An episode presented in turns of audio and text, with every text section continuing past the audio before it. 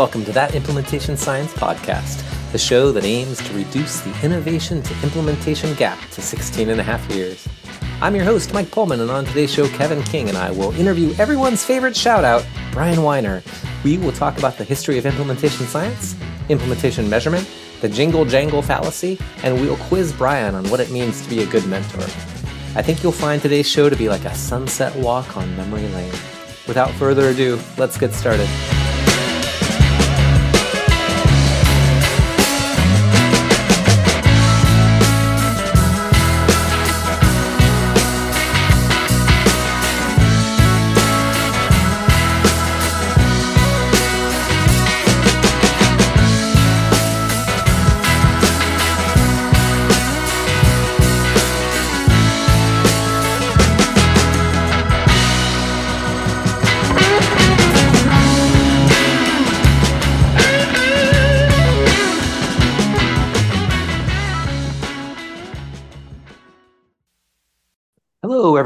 Welcome to that Implementation Science Podcast. I'm your host, Mike Pullmann. And I'm Kevin King. And we are here today with Bryan Weiner. We're so excited to talk to Bryan. Bryan is a professor in the Department of Global Health and the Department of Health Sciences at the University of Washington. His uh, research focuses on the implementation of evidence based practices in healthcare delivery, and he is involved in um, a plethora of projects, as I'm sure you know from having listened to our podcast and hearing everyone talk about him is a big influence on their work. So it's so nice to have you here today, Bryan. Oh, it's a pleasure. Yeah, thanks for joining us. How have things been going for the uh, for you this summer? Excellent, and I'm gearing up for another academic year. I start teaching my course, uh, PhD level course in implementation science, a week from uh, well next week on Wednesday. Oh, nice, nice. How long have you been teaching that course? Uh, since I've been here at the University of Washington for seven years, and I taught a similar course uh, when I was at UNC for about six or seven years as well. It's good to know that there's actual factual knowledge out there about implementation science that it's being delivered in a classroom setting. Uh, it's hard to kind of believe for me as somebody who's kind of was along for the ride as implementation science developed, and I think probably you as well. So I think we're we're really excited to talk to you today about some, uh, some of the history and to get your perspective on the development of implementation science would love to hear you talk a little bit about uh, that history and how it uh, has influenced the course that you've been teaching. Be happy to. So, uh, if I can engage in a little bit of storytelling here, and take me about five minutes or so to tell this particular story. Uh, I happen to uh, to be fortunate enough to be in the room where it happened, so to speak, when the field of implementation science really took off. Uh, and so some of the uh, events in the story I'll be able to relate to my personal experience. I've also uh, written a, a, fair amount uh, about implementation science for textbooks and so forth, and I've had a chance to kind of delve into the history a little bit. So let me share with you what I what I have learned. Um, and I should start by saying that you know all origin stories are incomplete and and only partially true. And it's only the winners that get to define the origin story, right? That's correct. And so you know, the further back in time you go, the harder, the hazier sort of people's memories get, the more incomplete uh, the documentations is, even in the era of the internet. It's just uh, uh, this is sort of what I can piece together uh, based on my personal experience uh, being there and also um, having done a little bit of homework. So I, I think it, it's fair to say that implementation science is both new and not new. So, on the one hand, uh, researchers in the United States have been studying the implementation of innovative programs in healthcare settings since the 1960s, really with the with the advent of the field of health services research. And I'll speak as a health services researcher, as a healthcare focused implementation scientist. That is uh, in my training and my expertise in my research program. Um, but on the other hand, really, implementation science did not develop as an organized and institutionally supported field of study until much later.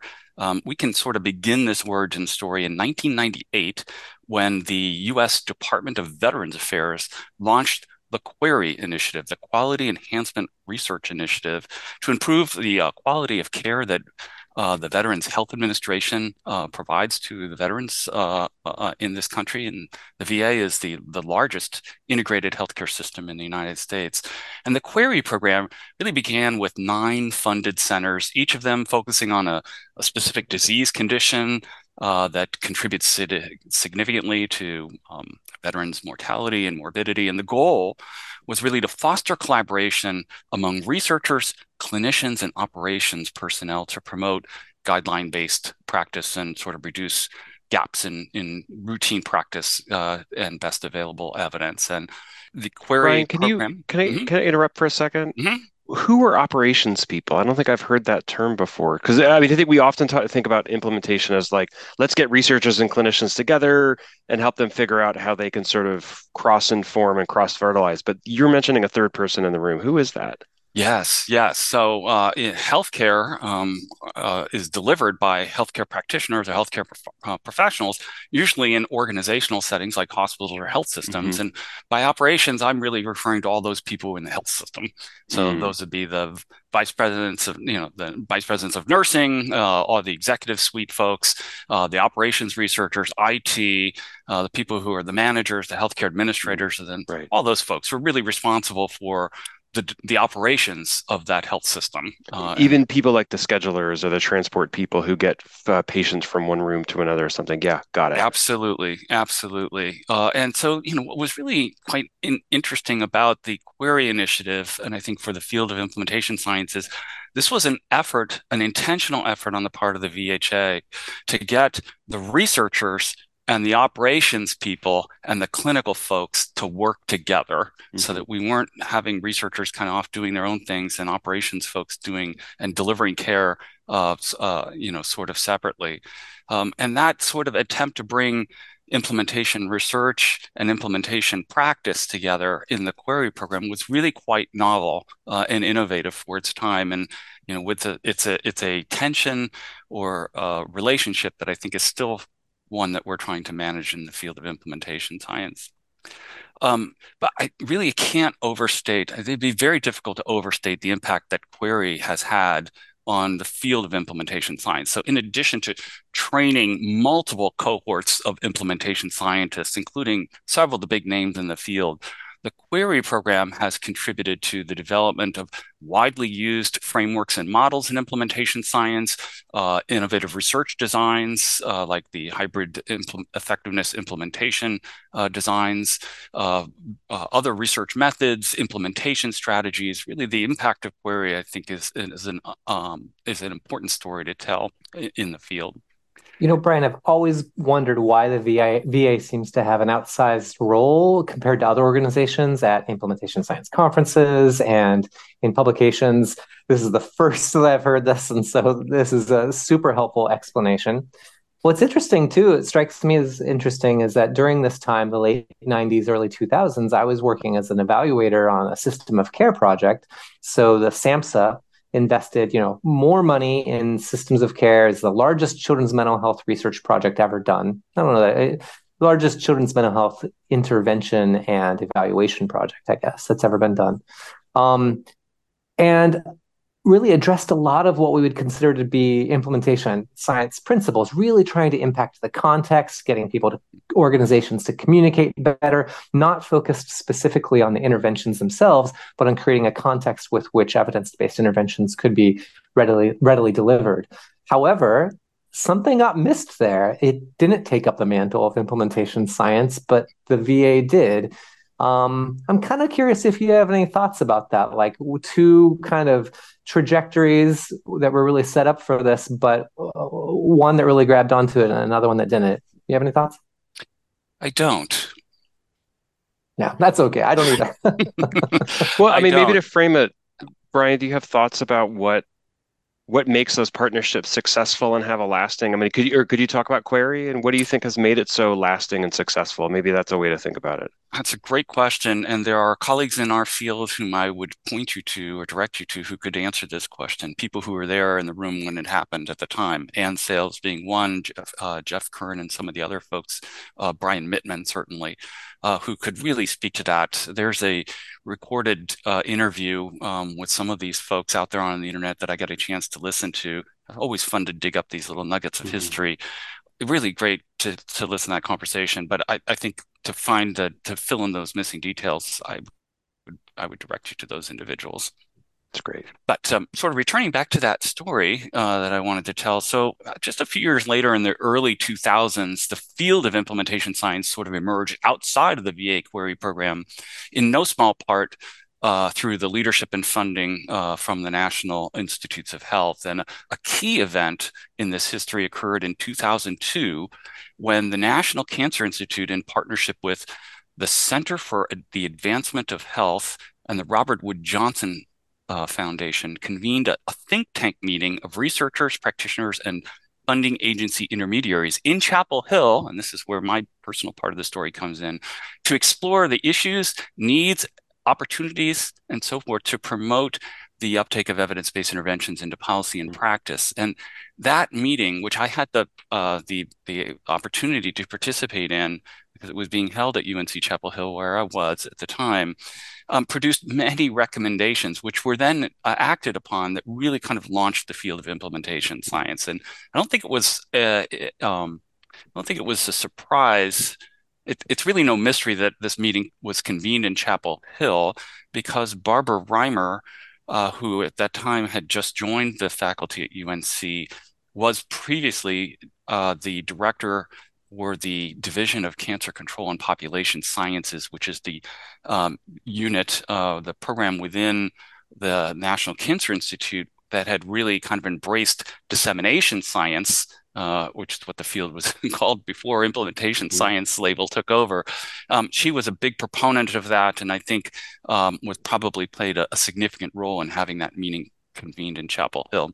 My but it gave me the... an opportunity to be there at this inaugural meeting where uh, a lot of folks who uh, were instrumental in getting this field started uh, kind of convened and, and figured out like what's our roadmap our plan for making this making this happen yeah and my guess is the price and size of the blue cups that he's not here probably helped that too right the if anyone would know if you don't know chapel hill there's a famous undergraduate bar that sells uh, beer in 32 ounce portions called Blue Cups, and they can be found after an evening of uh, hearty partying all over Chapel Hill.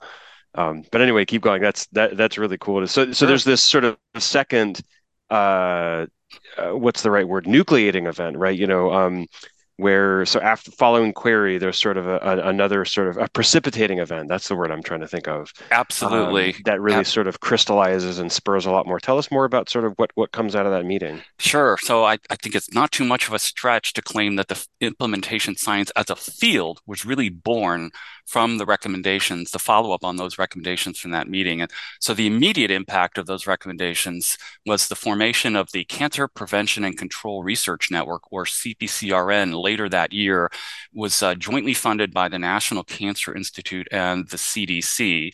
Originally, uh, initially consisted of a network of five research centers that brought together academic, public health, and community partners to pursue a dual mission uh, and that is to conduct community based research to accelerate the adoption uh, of evidence based cancer prevention and control, and also to advance implementation science and practice. So, again, you see this really interesting dual focus on disseminating evidence based interventions and and advancing the science of dissemination uh, and implementation research, the sort of two aspects of that.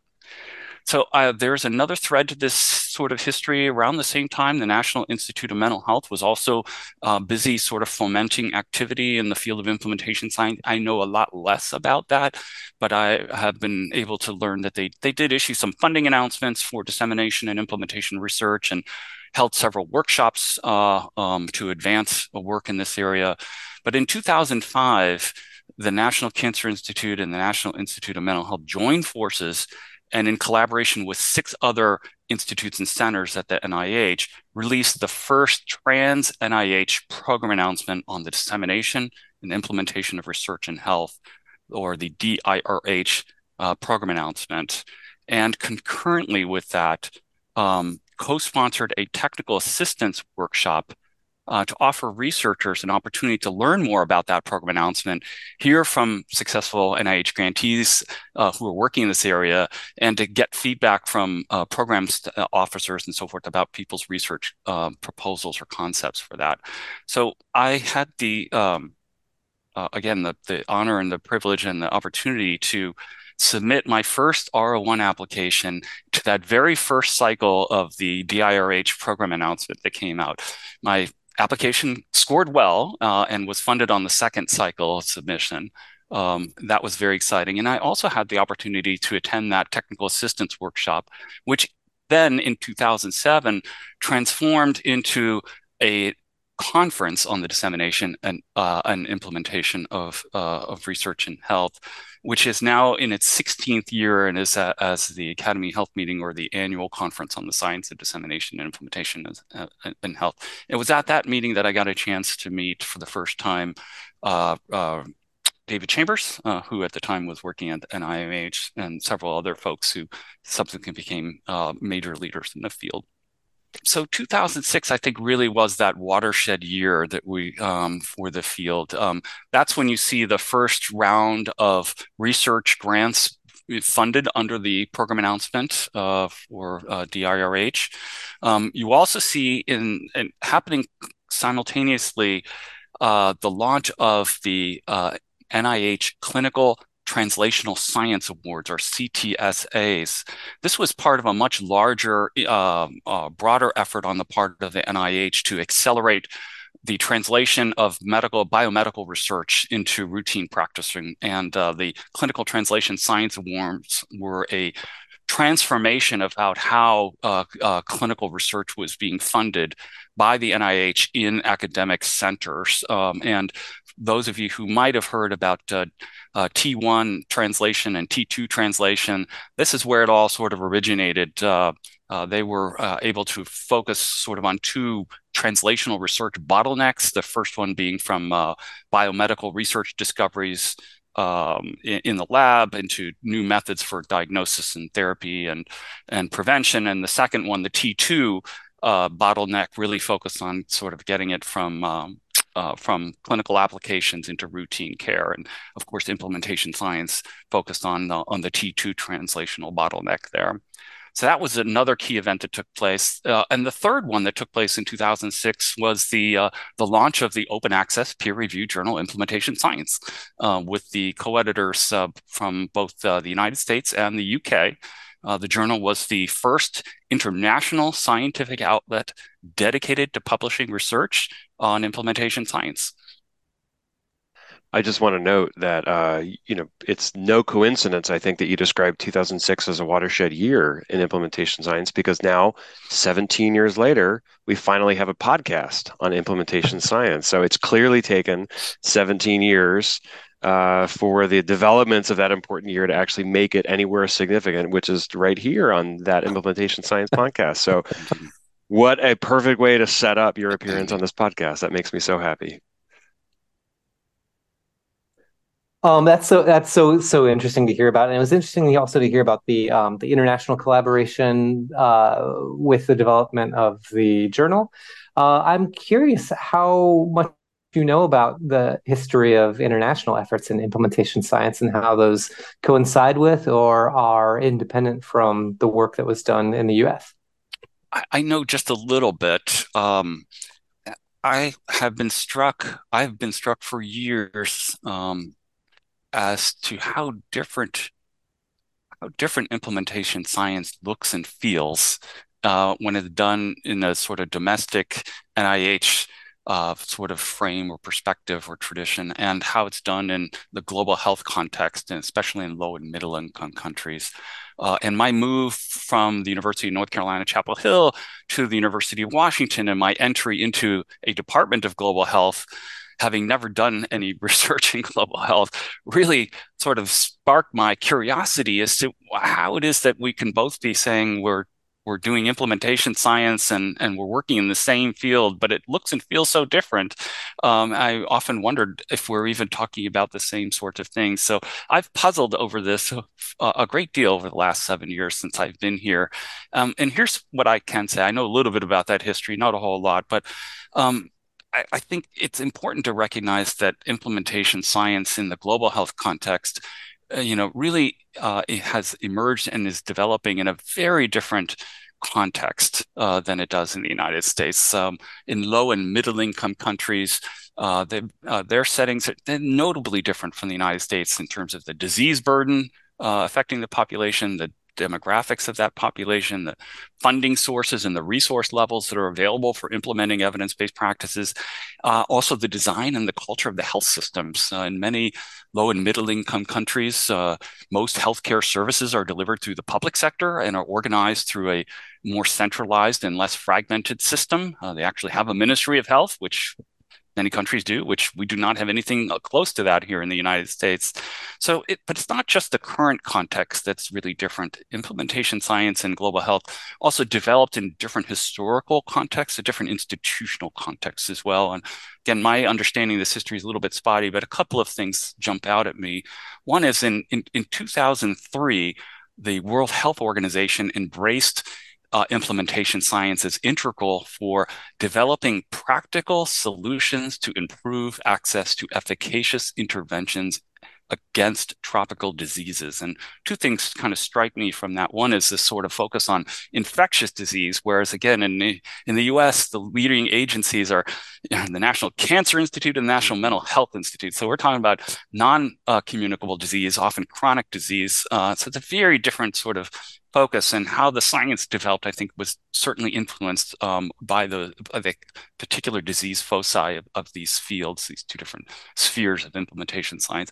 The second, if you um, if you were listening closely to that uh, that uh, quote, is this emphasis again on uh, this very practical emphasis. It, instead of the systematic study of methods to uh, improve the uptake of evidence-based interventions, which is sort of how we view implementation science in the U.S. It's really more about the systematic application of methods uh, to um, enhance programs' uh, effectiveness and implementation. So it's got again that sort of very sort of practical feel to it, and those two themes I think were also picked up uh, in in uh, in 2008 when the uh, when PEPFAR, the U.S. President's Emergency Plan for AIDS Relief, adopted impl- an implementation science framework to guide and inform and evaluate the expansion of HIV care and treatment. So again, I, am not an HIV researcher, but I'm trying to remember back. My re- recollection is that you know, in the um, uh, early to mid 2000s, uh, we finally had uh, effective antiviral, antiviral, antiretroviral treatment. We finally had we finally had effective antiretroviral treatments or ART. And we learned something very important, which is that treatment is prevention when it comes to HIV. If you can effectively treat uh, uh, HIV, the, the, the disease burden uh, in individuals who are HIV uh, positive, you can help reduce the transmission of HIV. You can prevent new cases from coming if you can effectively treat. And that notion that treatment is prevention, that paradigm shift, really placed a huge urgency on trying to get as many people who are HIV positive as possible onto effective treatment, ART. So PEPFAR came along with a lot of money and the goal of how do we scale up ART to millions of people as quickly as possible. All right, that's a very different context in which you say, well, what can implementation science do for us? Um, and it's you can see it's a very practical program uh, focus, and it's also a focus on scaling something up uh, and scale up is not really a topic that we have uh, embraced uh, in the field of implementation science. It's unclear whether in, you know scaling up in interventions is within the purview of implementation science, or is really a separate science uh, field, you know, separate sphere of scientific inquiry. Um, so the PEPFAR component uh, program uh, framework, excuse me, just emphasized three components of implementation science. See if you recognize these. They said th- there are three main pillars for implementation science monitoring and evaluation, operations research, and impact evaluation, including modeling and cost effectiveness analysis. Now, when I saw that, I scratched my head and I said, what? None of those things sound like implementation science to me. If you submitted an operations research grant to the DIRH, they, they would send it back and say, you know, this is not implementation science. Likewise, if you tried to publish an impact evaluation, evaluation of the impact of a, of a program uh, to the journal implementation science, they would desk reject it and transfer it to some other to some other journal because they would say this is not implementation science. Um, so it doesn't sound like implementation science uh, from a from a U.S. perspective, but it kind of makes sense. Um, it's it's worth noting, and this will be sort of maybe the last thing I say here, that there is no field of health services research in global health. So if you ask who does uh, operations research or impact evaluation in the United States, they'd be my colleagues my health services research colleagues in departments of health policy and management. There's no comparable field of health services research in the global health context. And so what I think you see happening is, is as implementation science develops in uh, in the global health context and with its emphasis on program implementation, program impact, scale up, that sort of very practical aspect, you see all the sort of uh, methods and subdisciplines of health services research being incorporated into under the umbrella of implementation science because there was no other sort of institutional or scientific field or home for that kind of work. So it's not surprising then that you see implementation science being defined much more broadly in global health than you do in the United States. David Peters, for example, who uh, has really been a leading figure in implementation science in the global health context, defined implementation research as the scientific inquiry into questions concerning implementation full stop. he said any aspect of implementation is fair game. Uh, whereas again, in the United States, we would say, well, if you're doing impact evaluation, that's a health economics kind of thing. Our health economists in our in our health policy management uh, uh, uh, departments will typically do that, or our operations researchers who might also be in that department, uh, or might be in a health system or something like that, will will look at how do we increase the efficiency of uh, uh, with which we deliver this, and that broad definition, I think, works really well for the for implementation science in a global health arena, but it does mean that we sometimes talk past each other and what counts as implementation science uh, in the global health context versus the United States context, I think is still being um, sorted out. Yeah, you know, to follow up on that directly, what do you think? What are some lessons that you think domestic implementation science researchers or research programs can learn from that sort of big tent approach that's that you're talking about that's seen globally? Or what do you wish? Like, what do you wish? What lessons do you wish we would take from these sort of bigger approaches that that are seen globally?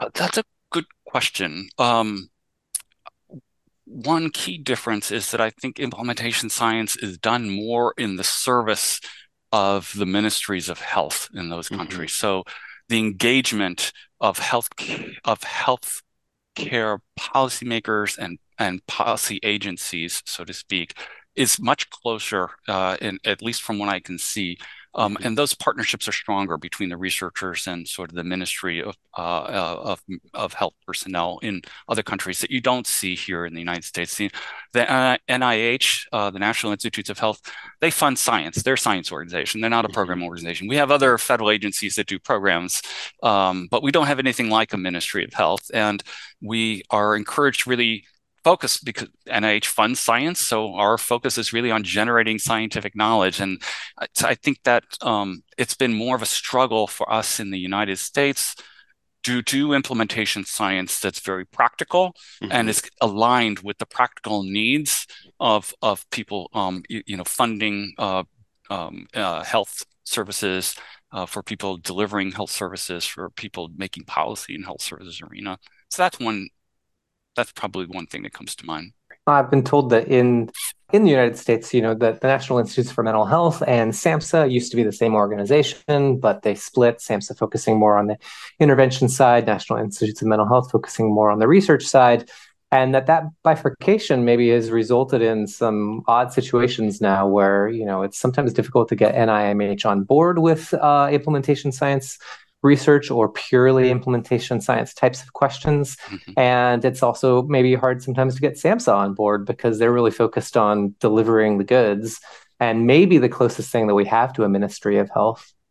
Um, I don't know if any of this is true, but that's this is what I've been told. Yeah, yeah. I, you know, in some ways, we really are discouraged as researchers and scientists to to um, playing in the policy sphere or getting too cozy with policymakers. I've tried to uh, collaborate with uh, with folks at the National Cancer Institute. And again, the the notion is that that that, the, uh, that there should be somewhat of an arm's length relationship between the funders of science uh, and the scientists. Um, and again, I there are good reasons for that. Don't don't want to discount those, but again, it's uh, the the cost I think of that is that there's a, a, bit of a separation or distance between sort of the priorities and needs of of those on the practice side uh, and what what researchers are busy doing and what they're getting funded to do.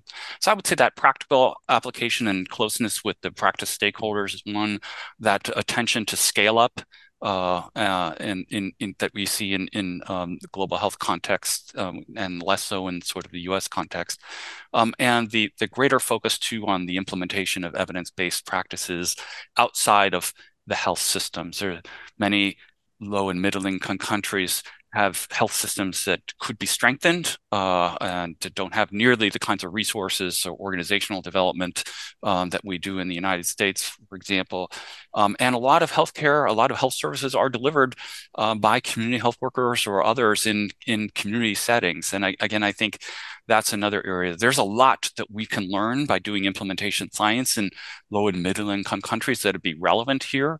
Um, and certainly the notion of really making uh, better use of task shifting and sharing uh, and um, being able to think about healthcare delivery as something that happens outside, uh, in addition to outside of sort of the exam room or the or the the clinic, um, would be would be a couple of examples.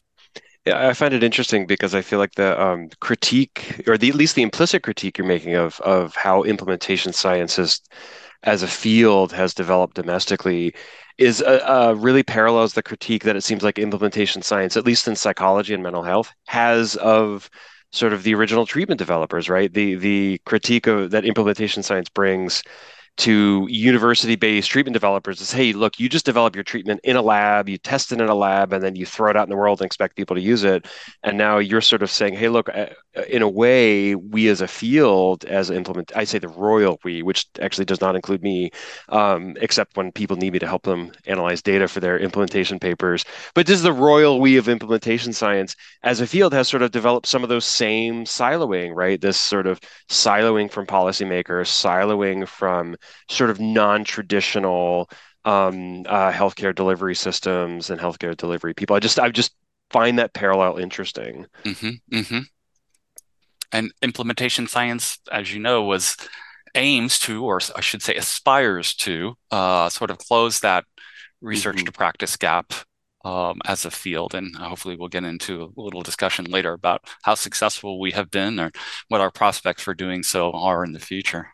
Right. Yeah. And, and, with the goal of closing that gap, maybe, you know, in some ways, the silos, the re-siloing is just sort of being recreated. That's interesting.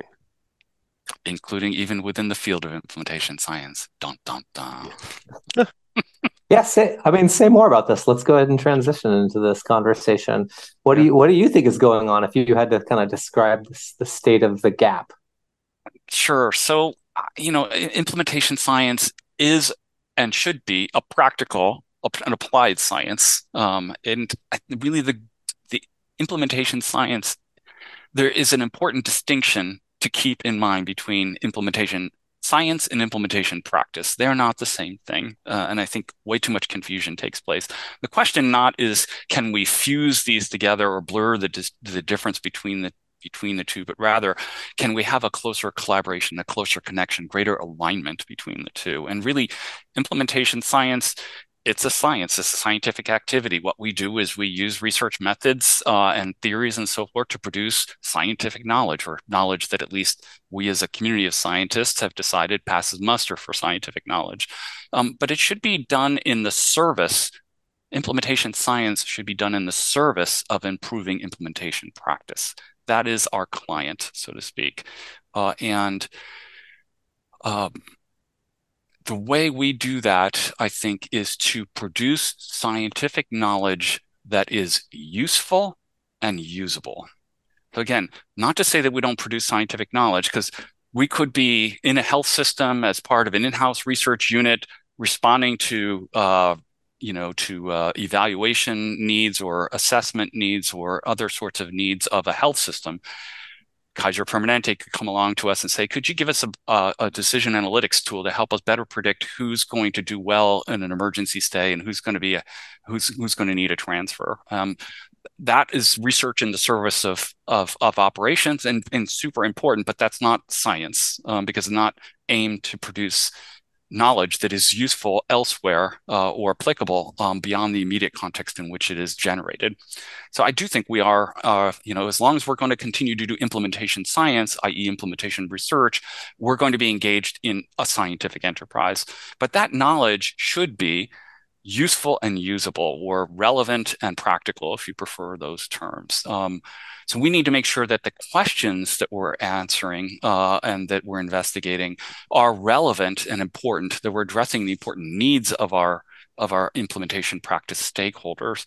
But then we also have to find ways to translate that scientific knowledge into usable knowledge. And often that's going to take the form of a tool or something like that, something that people can use. That knowledge needs to be repackaged, redesigned into something that is useful. Um, and I think that's where the field of implementation science is has is moving and needs to continue to move. So, so the question we should be asking ourselves is how do we take our theories and our framework, uh, our frameworks, our methods, um, and our research findings and to turn them into useful knowledge in the often in the form of tools or toolkits for practitioners to use. Can we create a decision tree that might help people? Can we create a decision aid? Can we create a checklist? Um, can we package up these methods in some way um, and provide enough sort of guidance for people to be able to pick up and use them on their own. Even when it comes to measurement, you know, can we develop measures that are pragmatic, you know, uh, still robust and useful, but pragmatic, that are brief, um, relatively easy to administer and interpret, don't require a PhD to do that.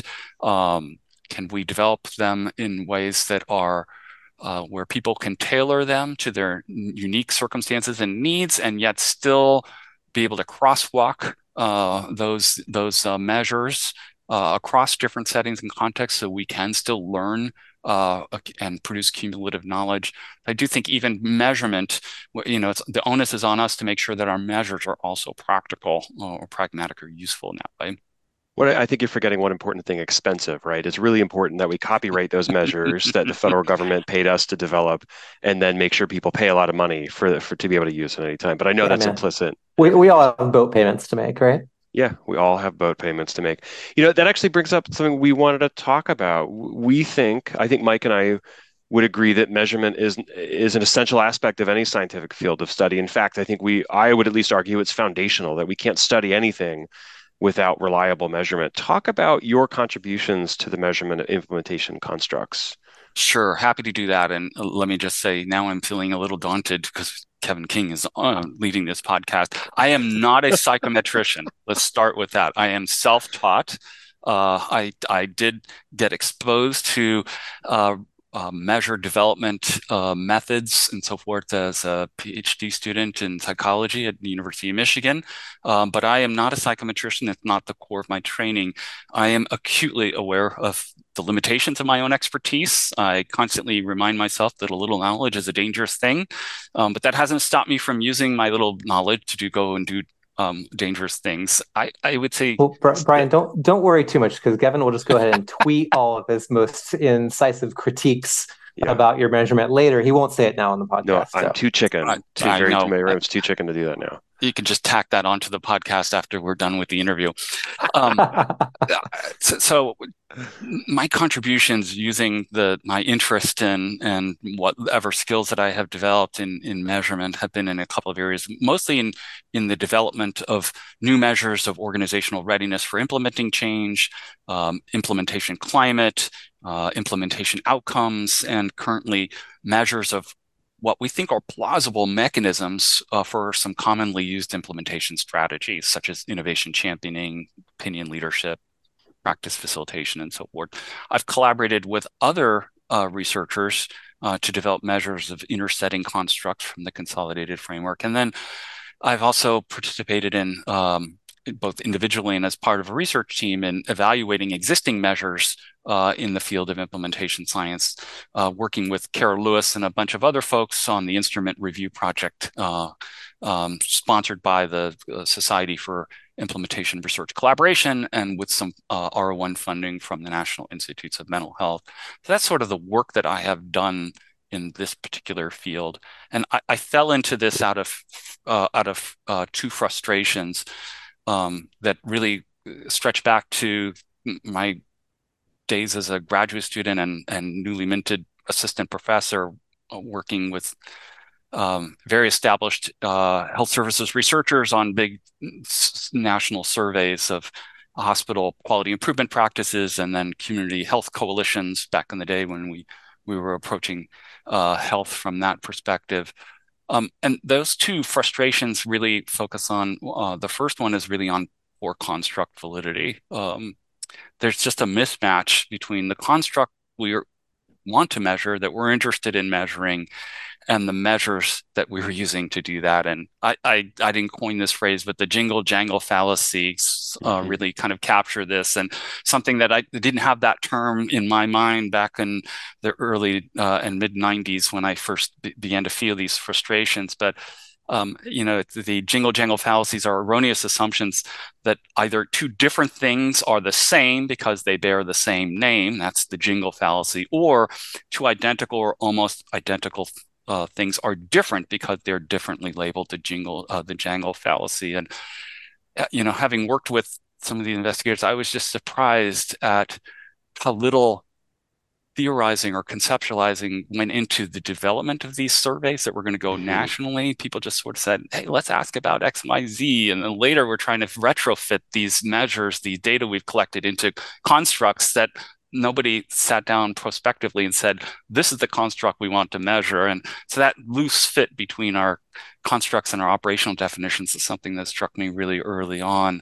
And then in doing a large review um, back in the mid 2000s of the 48 measures of organizational readiness for change that I if you look at the item content, it's all over the map. You have, I mean, these folks are saying they're measuring organizational readiness to change. There's almost no overlap conceptually in some cases, but certainly operationally at the item level in what these measures are include. And so uh, it was just struck me like, does anybody know what they're talking about here? Oh, and do we have any sense for what we're really measuring? Uh, it made it almost impossible to sort of synthesize what have we learned? What does the research tell us about this? Because the studies, the measures are so incommensurable. Um, so that's one issue that um, that kind of drove me into this area. And the second, in in doing these uh, reviews of measurements, is uh, measures in the field, is the frustration that I see is just there's just poor measurement practice in the field. Um, you know, not everybody's going to be a measure developer. Not everybody's interested in that, or you know, it's going to become a psychometrician. But we really should be doing a better job as measure as users of measures. Um, you see people adding, dropping, and modifying items willy nilly. Uh, I think the willy nilly fallacy is right up there with the jingle jangle fallacy somewhere. That's um, great. You heard it here first. Yeah, trademark uh, that implementation science podcast. We're going to call it. Know, and and you see people misusing and misinterpreting Cronbach alphas, uh, you know, misaligning levels of analysis with levels of theory. I mean, just every measurement, pedestrian measurement um, problem that you can see, you just see it plaguing the field. Um, and I think what we could really use uh, to advance the f- measurement in the field of implementation science is three things. Um, one is we need something like a moonshot initiative uh, similar in implementation science, similar to what you see in the patient reported outcomes research area, mm-hmm. at least in health. I don't know what it's like in, in mental health. Um, we need we need a moonshot initiative, a concentrated, systematic effort where you throw a lot of money out there, you recruit a lot of psychometricians and clinicians and, and so forth to get together, folks who have expertise in item response theory and modern measurement theory to really help us develop robust item banks for key implementation science constructs so that researchers and practitioners can tailor those measures to their own needs. And yet we can still crosswalk across different studies because those items are calibrated with each other. Um, so that's one thing that we need. We need an investment of some uh, of significant investment in sort of me- improving the measures in the field. Um, second, I think related to that other frustration is we need a primer or a training available for implementation scientists on just good measurement practice. I keep asking my psychometrician colleagues and others, you know, would you please write us a paper about do's and don'ts, five things to avoid in using, you know, in using measures in the field, and five things you should be doing. Um, that would go a long way, I think. And the third, maybe it's a little bit more pedestrian. It's just we also need better reporting about measures in our in our published studies because trying to do these reviews of published work, a lot of the information you're looking for on the measures uh, to be able to gauge their reliability and validity uh, is simply not reported. Uh, probably wasn't done, but it, it, certainly isn't reported. So I think those are three key um, strategies or, or, or, recommendations that I have for for how we move measurement forward in the field. Bryan, I um, I don't think you should ever. I think I need you to take back uh, that you said you're not a psychometrician at heart, and I think you need to never say that again. I think you mm-hmm. you, you may be thinking of psychometricians uh, or measure developers as sort of very narrowly focused on the statistical aspects, you know, the IRT, the confer- the you know CFAs, um, you know, sort of all the different ways we can put our measures together. But I, I think everything you said. Uh, especially leading from frustration, I feel like the best work really comes from frustrations with other people in the field. You know, this is the heart of measurement, right? Thinking about jingle jangle, thinking about what are our constructs really, really uh, measuring. That's everything we do in our lab is uh, at, look down at the item level. If somebody says they're you, you, measuring self control, what items are they using? Because that's really how that's how you know what they're actually measuring. What's what's happening there.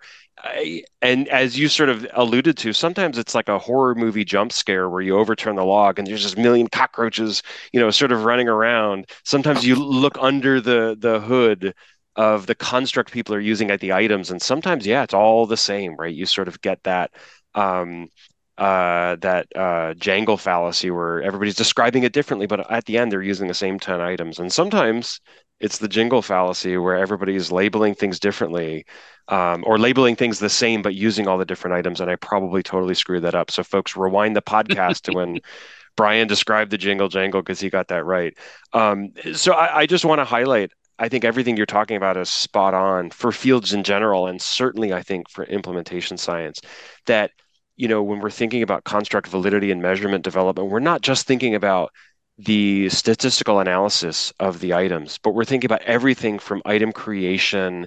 We're thinking about are we capturing the breadth of the items, not just from the researcher perspective, like you said, but also from the clinician perspective, right? From the provider perspective, from the patient perspective, and then thinking all the way forward to how do we get calibrated banks of items that you can do. I just I I, I think you also just described a beautiful justification for like a large grant, a P50, or you know just a whole broad collaborative research effort. I love the idea of a moonshot. So that's all my way of just saying, man, you are on the same page as, as I am in terms of measurement, and I have no follow up questions because you think you did it all beautifully.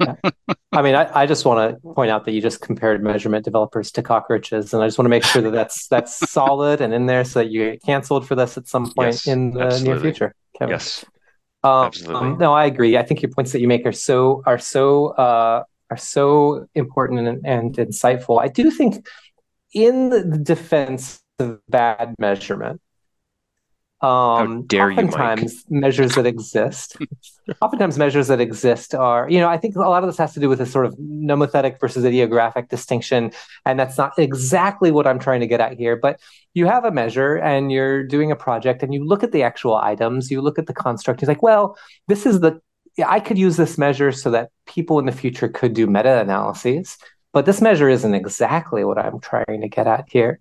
So you either adapt that measure, you create your own individual items that are more applicable to your exact study, but then it makes it so you can't include that measure in um, in later studies. But you're really going for that face validity uh, for your specific study and your specific needs, oftentimes without any idea of what the actual psychometrics are, because you got to get your study out and get it done. So oftentimes pragmatic, practical concerns and um, individualized concerns prevent bad measurement has to be done in the moment. And we're also working on, you know, these these grant cycles that really preclude developing measures that are good, robust measures, you know, if you have to wait five years until mm-hmm. your your next cycle and your first cycle is spent on measurement development, you're never going to get to that research question that you want to ask. So there are real practical limitations in the field, but I do feel, uh, regardless of that, I do feel like some of the solutions that you offer, I think, are great ones. I love the idea of having kind of a item banks and in particular item banks that people are contributing data to in the future so that um, there can be a little bit of this choosing of measures or self-creation of idiographic measures for your individual study that are still based on items that have some uh, evidence for their quality and robustness so anyway just a few thoughts I I have a lot of empathy for my colleagues. Uh, this is not a, a you know a blame my colleagues for poor measurement practice. They engage in these measurement practices for a very good reason, which is we don't have good measures to begin with. They're often way too long. Uh, uh, they are uh, too generic or general um, to be sort of specific enough uh, to provide that kind of precision or practical utility that you're looking for it's not even often they're not even measures available for the constructs that people care most about. Yeah. Um, so they there are good reasons why we see poor measurement practice along the way, and I think the the solution here is twofold. One is to to do a better job developing measures, and again, IRT really came into uh, into health services research and, and implementation science long after I finished my graduate training, uh, it, it, migrated over from education um, mm-hmm. long after that. So I never got any firsthand exposure to it. But I, so, so forgive me if I'm being a little naive, but it does seem like there's potential there using IRT type methods for maybe finding that that balance or finding a way to balance the tension between sort of measures that are standardized and comparable, and uh, measures that can be uh, highly tailored uh, and uh, and really kind of speak can can include items that really speak to the to the needs of the of the measure user. Sure, sure. I want to point out one last thing before we transition, and maybe Kevin has a thought as well. Sorry. Um, uh, I do think that the way that you developed the uh, acceptability of uh, implementation measure or intervention measure, the feasibility, the FIM, the IAM, and the AIM, they're used so widely. You did that using scenario based questions and had people complete the measures, and then you comp- you you computed your psychometrics based on those scenario based questions. Now, since then, of course, people have used them in the real world a lot, and that's fantastic. But what I really love about that scenario based questioning question approach and we actually took this approach and we've developed a measure that um, just is nearly accepted for publication is it greatly speeds uh, uh, the process of measurement development when you when you're using scenarios rather than trying to use real world applications. Now it may move us a little bit away from like true generalizability, psychometric robustness, et cetera, but at least it gets the measure into the hands of the people that need it uh, quickly, and that's one of the challenges we're facing. So I do appreciate that approach. Um, yeah, and those scenarios are artificial situations, and what we argued in the, in the manuscript that or the article that included those measures is, let's see how these measures perform under controlled conditions, where we know what the right answer is or what you know um, uh, and then and, and, at least under those sort of experimental or controlled conditions see how they perform before we sort of release them into the wild and then see how they do in, in the real world um, I, I, appreciate those those compliments mike and what, what i really enjoyed working on on those is the construct the, the ideas of acceptability appropriateness and feasibility even as Enola Proctor in her original implementation outcomes paper mm-hmm. note, they're very closely related. There are subtle differences among them, um, and and so forth. And it was obvious to me that there was an opportunity to try to sharpen up the distinctions a little bit among them conceptually, even if empirically they're often the same. It's very difficult for people to say, "Oh, this is acceptable but not appropriate," or "This is appropriate but not acceptable." Usually, it's it's either they're both or they're neither. Um, but conceptually, can we can we clarify and sharpen up the distinctions a little bit here? And then, more importantly, can we make sure that the items that we're using are measuring the the construct of interest and not related constructs to really try to get direct and sort of pure, if you will, in quotation marks, items that are just reflecting the construct and nothing but the construct, um, and to be able to show that you can you can um, you can get that kind of conceptual uh, separation in your measures under controlled conditions. You can show statistically, you know, using confirmatory factor analysis that yes, in fact, this measure is these items are not measuring this other construct to deal with that uh, that uh, jingle fallacy or jangle fallacy or whichever one it is was really exciting. And you know, there are lots of there's still more work to be done on those measures. I wish whoever is going to do that work, good luck on them. I've, like I said, I've turned my attention to other measures, but it's been really a, a pleasant surprise uh, and really quite um, satisfying to see people really taking those measures and using them as as often as they have. Well, that's great. So let's. Um, we just want to keep an eye on our time. We're we're um, coming up towards the end of our time, so I think we're going to turn to our quiz. Um, so, Bryan, you are. Uh, I think we've already started referencing you as a meme on the podcast because I feel like when um, when we ask people sort of who are important people in the field to them, either as a mentor or as a colleague, who are influential people, I think your name came up more than anybody else's um, on this. So, uh, and uh, our understanding is you have a stellar reputation in the field for mentoring. So, I came up with a quiz for you um, on what does it mean to be a good mentor. So um, I'll lead with the first question, um, and I just want to remind you. I know you're um, one of our biggest fans uh, of the podcast, but I'll just remind you and the Wait, rest of our. Uh, just for the listeners, uh, Bryan's face indicates that that statement that Kevin just made is not true. Uh, you know, there's really no evidence to say because this is an audio only podcast. So I think we'll just, it's a mystery. It's really hard to gauge um, his feedback on that. But just, just to be clear, Bryan, for you and also for our mm-hmm. listeners who may not be familiar. There is a prize at the end of the quiz. The prize at the end of the quiz is I will write your next out of office message. Um, my out of office message are widely regarded in the field for being uh, witty, hilarious, and also a little poignant. Um, and again, I will take no feedback on that perspective uh, on this. So um, if you get a uh, passing score on this, um, you'll you'll um, just need to contact me the next time you need an out of office message, and I, I will write something uh, I will actually give you several suggestions um, that you can choose from among. So, the first question on, on how to be a good mentor from the perspective of a trainee what is the optimal way to schedule a meeting with your mentor? Do you give them a doodle poll with at least 40 to 50 options for days and times? Um, do you just email back and forth? Do you do a when is good poll? Um, do you tackle them in the hall as they speed walk past your office trying not to be noticed? Or do you approach them at a conference after they've given a talk so that you can finally be in the same room at the same time as them? Which of oh. these is the best best way to schedule the meeting? Uh, definitely the last option.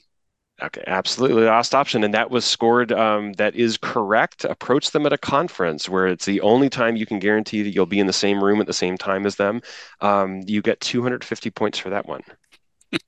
Very, very good. Very good. All right. So, uh, next question is when providing feedback on written work, what's the best way to give feedback that will improve your trainee's writing? A, detailed line edits that change with every draft. B, just cross out large sections of text and write ugh next to it. C, reply with an email that just says, try again. Or D, treat it like a paper review and write a narrative reaction in the paper with suggestions for improvement. This is a trick question, right? Um, I would argue, based on my experience with my mentor back in the day, simply send it back with the email saying, try again. wow. Kevin, oh, I don't. I, he does, Kevin hasn't listed the correct responses, so I don't know what the oh, correct. Oh, I, so, sorry, yeah, actually, that is correct, and you get a. Um, uh, now this is reverse coded, so we're going to give you your correct answer. You're going to get a score of false uh, for this, but this this is reverse coded. Now there's a bonus question. Uh, what's the correct ratio of positive to negative feedback that you should be giving to your trainees? What sort of percentage positive versus negative feedback? I see. Am I? Is this a multiple choice question? Oh no, this is just this is it's a bonus question. So just I'm going to see if you can guess it. Uh, let's see. Uh, I would say thirty percent positive, with uh, sort of fifteen percent on the front and fifteen percent on the back. I think they okay. call that a a turd sandwich. okay, that's actually incorrect. The correct ratio is 0% positive and 100% uh, negative feedback. Um, I don't understand why my trainees never send me written work um, and tell me I need to get better at my job, but um, I will say that is the correct answer. But that's okay. You still got um, the reverse coded false correct on that one. Okay, let's say you're doing research with your mentees um, and you need to decide who's going to be an author. What's the ethical way to determine authorship on research conducted with your mentees? Is it A, your first author always? B, your last author always? Uh, C, the trainee writes the paper and you let them be a middle author, author if they're nice enough to you. Um, D, you conduct research with your mentees.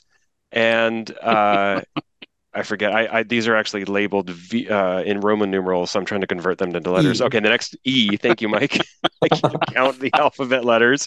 Um, you have an explicit and ongoing conversation with your mentees about authorship roles and use the credit taxonomy to determine authorship.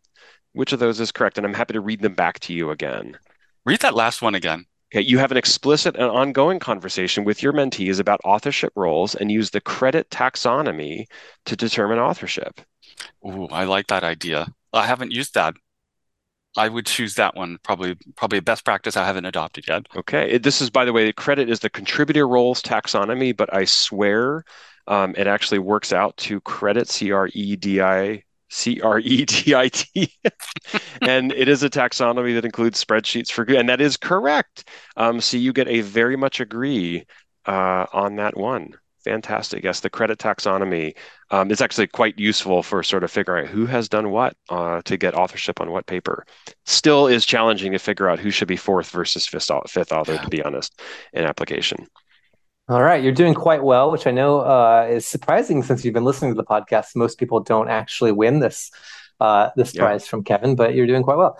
So, uh, final question: What is the correct amount of work life balance for trainees? Is it one, uh, 90% work, 20% life?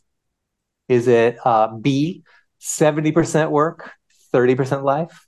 Is it Roman numeral three, 50% work, 50% life? Or is it H, balance? Definitely H. Okay, fantastic. That also is surprisingly a correct answer. That I will give you. Um, that is, I'll give you a uh, a dummy code of one for that um, compared to a zero.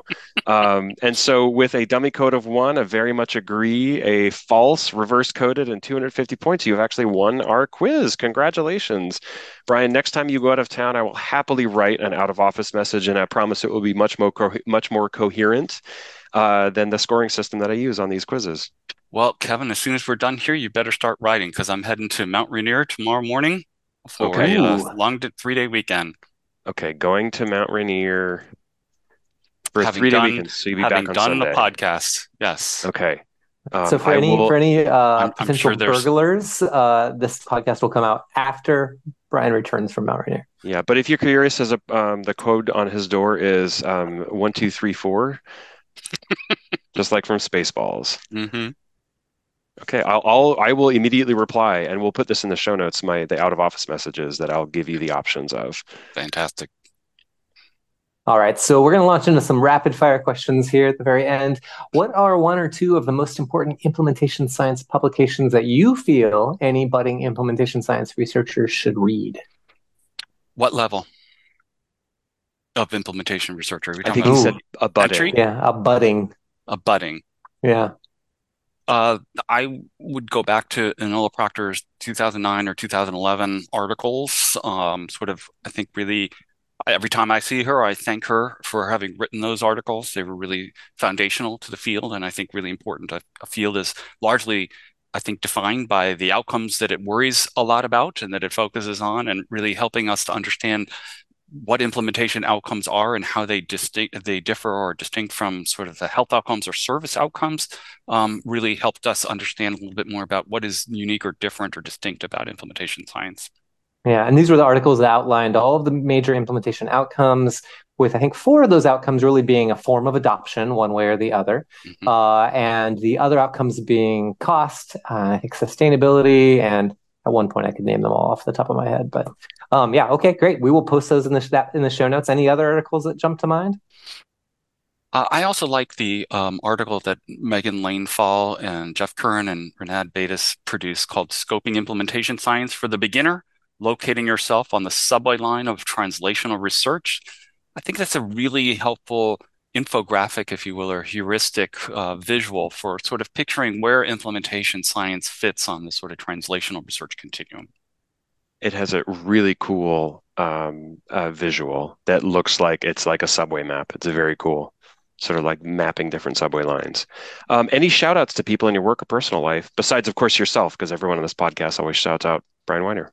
Uh, sure, to Megan Lewis, my spouse, who has been an inspiration and a prod, as well as a collaborator for some of the most um, important, at least to me, most important work that I've done in the field, including really strongly encouraging me to accept the invitation from one of the publishers in our field to edit a textbook for graduate health professional students, think MPH students, uh, on uh, title, and it's titled "Practical Implementation Science: uh, Moving Evidence into Action," and really gave me and all of the chapter contributors an opportunity to push ourselves to make the implementation science that we have done and that we know about in the field practical in a way that would speak to uh, health professional students who are seeking, you know, a graduate degree. Fantastic. And we will make sure to link to a free downloadable PDF of that textbook in the show notes. Um, kidding. We will just, we will, we'll link to the, uh, the book page at Springer. And one other shout out, of course, uh, let me join the chorus in making a shout out to Cara Lewis, who has, your listeners know is now a deputy director for the Center for Translation Research and Implementation Science, or CITRUS at the National Heart, Lung, and Blood Institute. Uh, prior to her ascending into the heavens to NIH, uh, she was a, uh, a, collaborator, a senior investigator over at uh, Kaiser Permanente Washington Health Research Institute. She and I have had a uh, have up to that point had a, a long standing maybe 11 12 year uh, research collaboration and that has meant a great deal to me has influenced my my career in ways uh, that are in countless numbers of ways and in a really um, it, has been a quite a, quite an enjoyable uh, journey. Do you, do you find now that Cara's uh, not you not working with you as, anymore, not not your mentee anymore? Do you send far fewer emails that just say "try again"? she, I, I do miss that collaboration a lot. I emailed her the other week and just said I miss the sort of weekly meetings that we would have on the various research projects that we've gone along. But to have a uh, collaborator uh, to kind of you know stimulate intellectual conversations and curiosities and uh, she's not only super smart but she's highly ambitious and really really good at making things happen uh, and that's just been a really a, a, sheer pleasure to, to to to collaborate with her with her all, over all these years uh, are you on any social media? I know you are actually. So why don't you? What can you tell us? What your social media handles are and how people can reach you if they want to talk with you directly? Uh, sure. So I'm on Twitter. I will never call it X. I'm at uh, at BJ Weiner. Uh, and I'm also on Threads. Huh? Uh, Threads, that is, uh, uh, at uh, BJ Weiner 408. All right. Well, thank you so much for being on the show. It's so great to have had you here. Um, and uh, we'll catch you next time. Thanks for having me.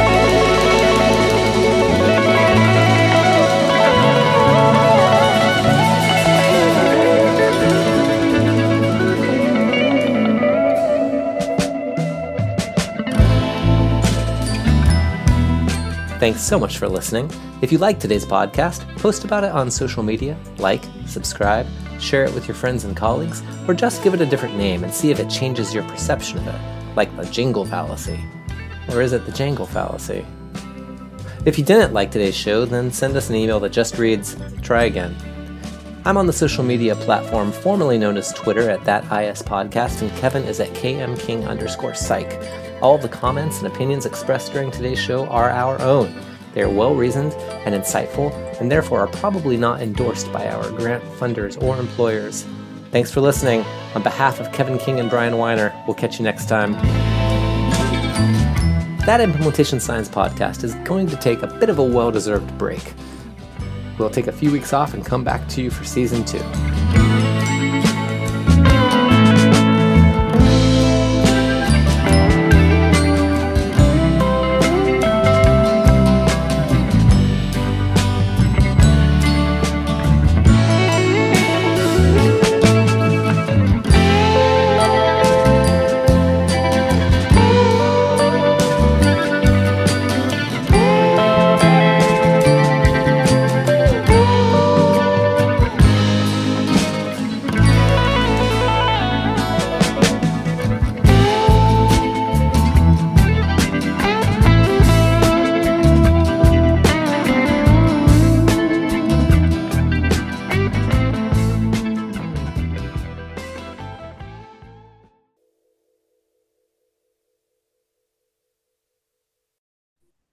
I'm out of the office with limited access to email. I'm spending my weekend on a volcano that could wipe out all of Western Washington tomorrow. Or 9,000 years from now. Who knows? What's science? In the event of an emergency, well, I hope it's not an eruption because we'll have bigger problems than whatever you're emailing me about. If all goes well, I'll reply to your email when I return on Monday.